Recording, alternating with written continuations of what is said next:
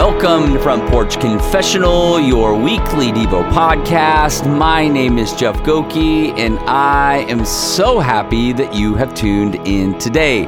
Welcome to episode 357, and welcome back to my front porch. That's right, I said it, my front porch. I'm back here. I'm so happy to be back on the front porch. Uh, my mother in law is in town, and so we don't have any anybody staying in the Airbnb. So I'm back in action, baby. A little chilly out here in the morning here in Arizona, but I'll take the cold any day over the hot. But yeah, it's been awesome being back out here. You know, this is just a real sacred place for me, and it's a place I get to calm down, a place that you know, I feel like uh, I, I was writing a, a, letter today and I, I just said it's the place that I work out my salvation with fear and with trembling. That's a passage again. I don't know, Philippians somewhere.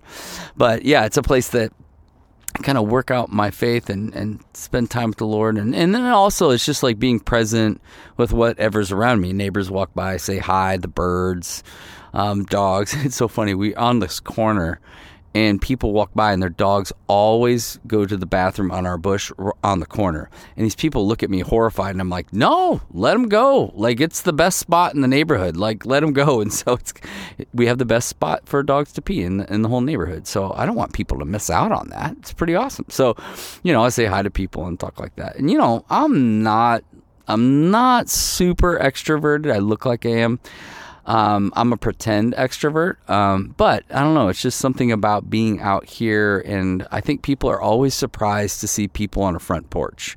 Uh, most of us kind of spend our time in the back porch, but man, it is so cool to be out here. So anytime I get to be out here on the front porch, I'm so excited. And you know, in this little adjustment that we are going through, which has been really, really cool um, it's really cut into my front front porch time. So grateful, grateful to be back out here, and grateful for each and every one of you who continue to tune in week over week. I love it that we're figuring stuff out together, learning, growing, celebrating, all that stuff, grieving together, um, repenting together. I, I, love the idea. Like, look, some of these passages that come up, they're like, whoa, they're kind of heavy.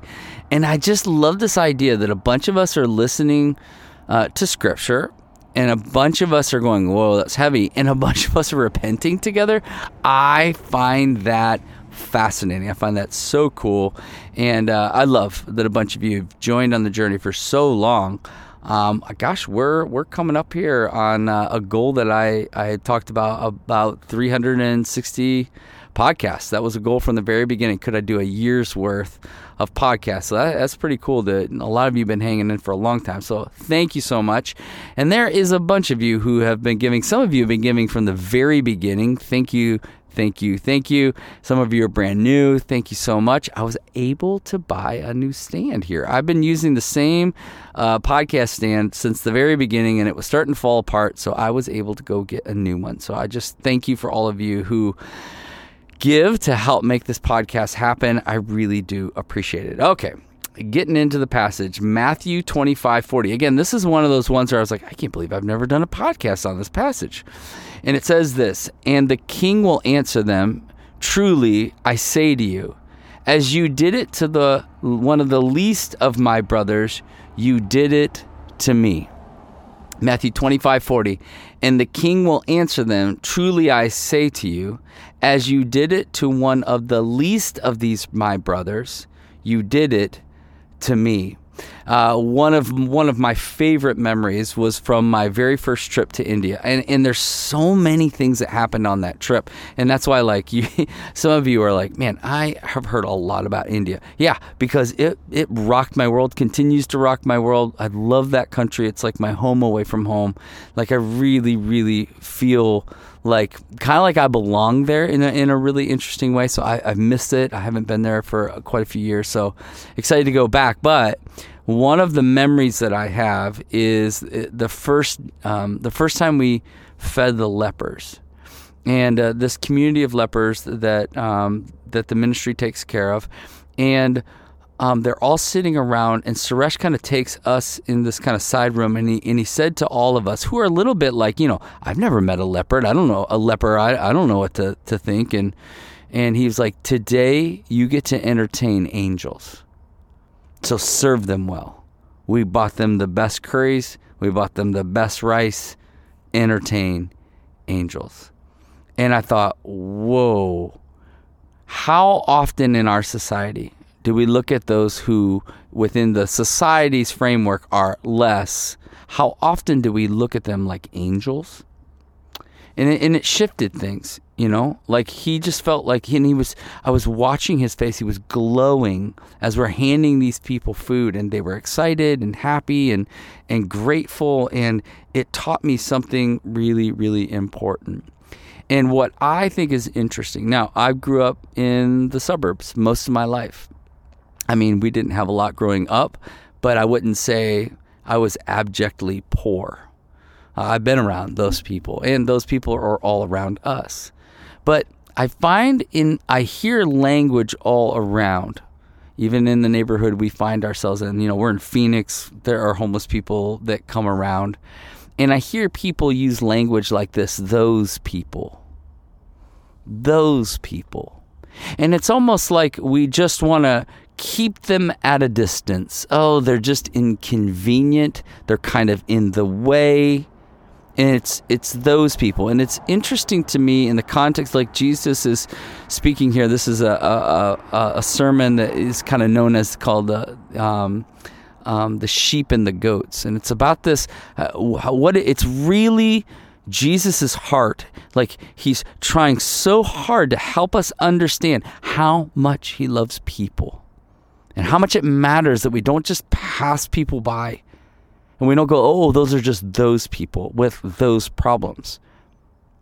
One of my favorite authors talks about how it's dangerous to engage, quote unquote, those people because it's easy to give them something, some food, or take care of them in some way.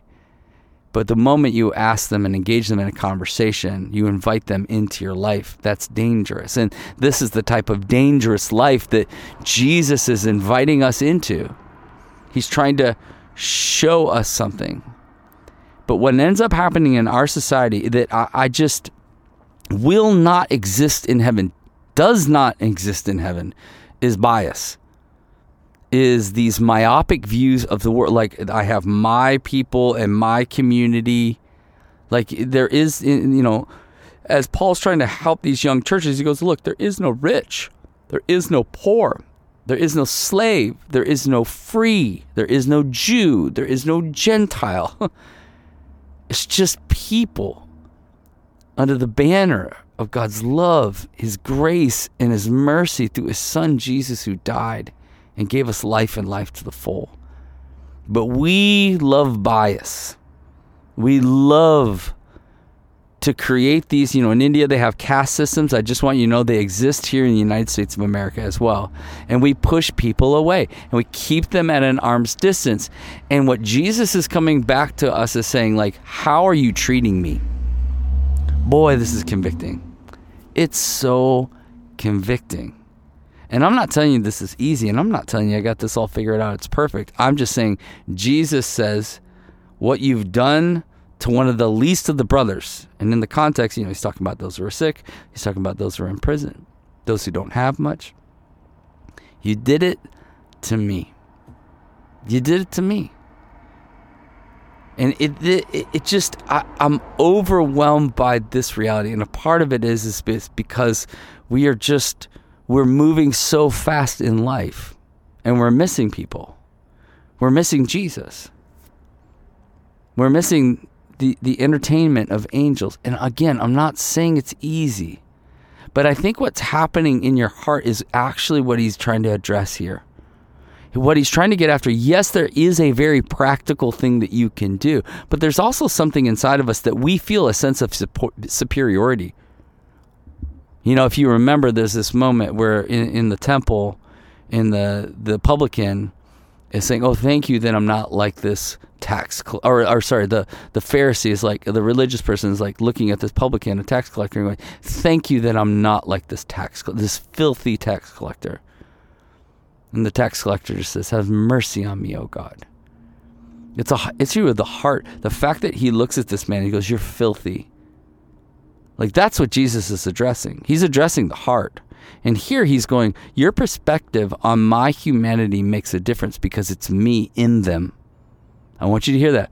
He created them, He loves them, and they're not those people. They're God's people, just like you. You and I deserve nothing, and yet He's given it to us, and we should be grateful. And sometimes, I mean, when I came back from that first trip from India, I didn't know what to do because I have so much like so much. I've been given so much. And so I remember meeting with a group of pastors going like, I have so much, I don't know what to do. And they said, enjoy it, just don't forget. Whoo, don't forget. Don't forget that God blessed you with resource. Don't forget that He's the one who allowed you to have what you have, not to keep people at a distance, but to say welcome, to help or to serve treat them as humans. We had a guy, a homeless guy, in our our um, back alley a couple summer goes, and all the neighbors were freaking out. And listen, I'm not trying to lift myself up here because I'm not saying I, I'm not I'm I don't do this right all the time, but sometimes I get it right. So I made him a sandwich, have grabbed some chips, and went in the back and just sat with him, asked him his story. And he was actually from Alaska. He had made his way down. He was a drug addict and we just talked. I asked him about the life of a drug addict, the life of a vagabond. And did he come to know the Lord? No, but I, I feel like I, I, I, I humanized him. I didn't dehumanize him. And I want to grow in that, and I want to get better at that. And this is what Jesus is saying: is is switching your perce- your perspective. It's not those people; they're God's people. And when you serve one of them, and you love one of them, and you open your heart to one of them, you're opening your heart to Jesus, not just uh, that person or that poor person over there, as if you are superior in some way. Why? Because you have money? Because you have so much? No. All that has been given to you is a gift. We're all poor in, in the sight of God, we're all in need. But it's what's happening in our hearts that He's addressing which means this, and I think this is so important. Each and every day you have amazing purpose. He is placing people in front of you every single day for you to serve. So serve them. Like again, I feel so often. I feel like one of the biggest sins of my life is I'm just so busy. I'm moving so fast, and I miss people, and I don't want to miss people and again, I, I, am not saying like I've got a solution to solve all. Well, they're they're taking that money and then they'll use it for drugs or alcohol. I, I, yeah, I, I'm with you. Like, and I've I've gone down that road and it's not easy. I'm just saying what's going on in my heart. How do I see them? That's the real challenge. And if they ask, would I listen to the Spirit of God and say, "How do you want me to serve?" And what I think is so interesting as we, if you want to serve Jesus, then serve people. Ask Him for wisdom and discernment. He'll give it to you. And, and as I've, I've tried to approach this, I've tried to go, Lord, do you want me to serve you in this way? And sometimes He'll go, no. But then other times he'll be like, yeah. And so, you mean, I'll take, if, you know, somebody says, hey, you know, I want some money. I'll walk up, I'll go, okay, where, where you want to eat? I'll take, I'll take you out to eat like simple ways to shift to go they matter. They matter to the heart of god. And you're ser- when you serve them you're serving jesus. You're not serving a poor person. You're not you're not like the way we view people who are in our prison systems like they're just bro they're just broken just like us. They're not all the bad people are in prison and all the good people are out. No are you kidding? Because he looks at the heart. That's what he's confronting is what's happening inside of you and me because the way you love the least is the way you love the Lord. The way you love the least of these is the way you love the Lord.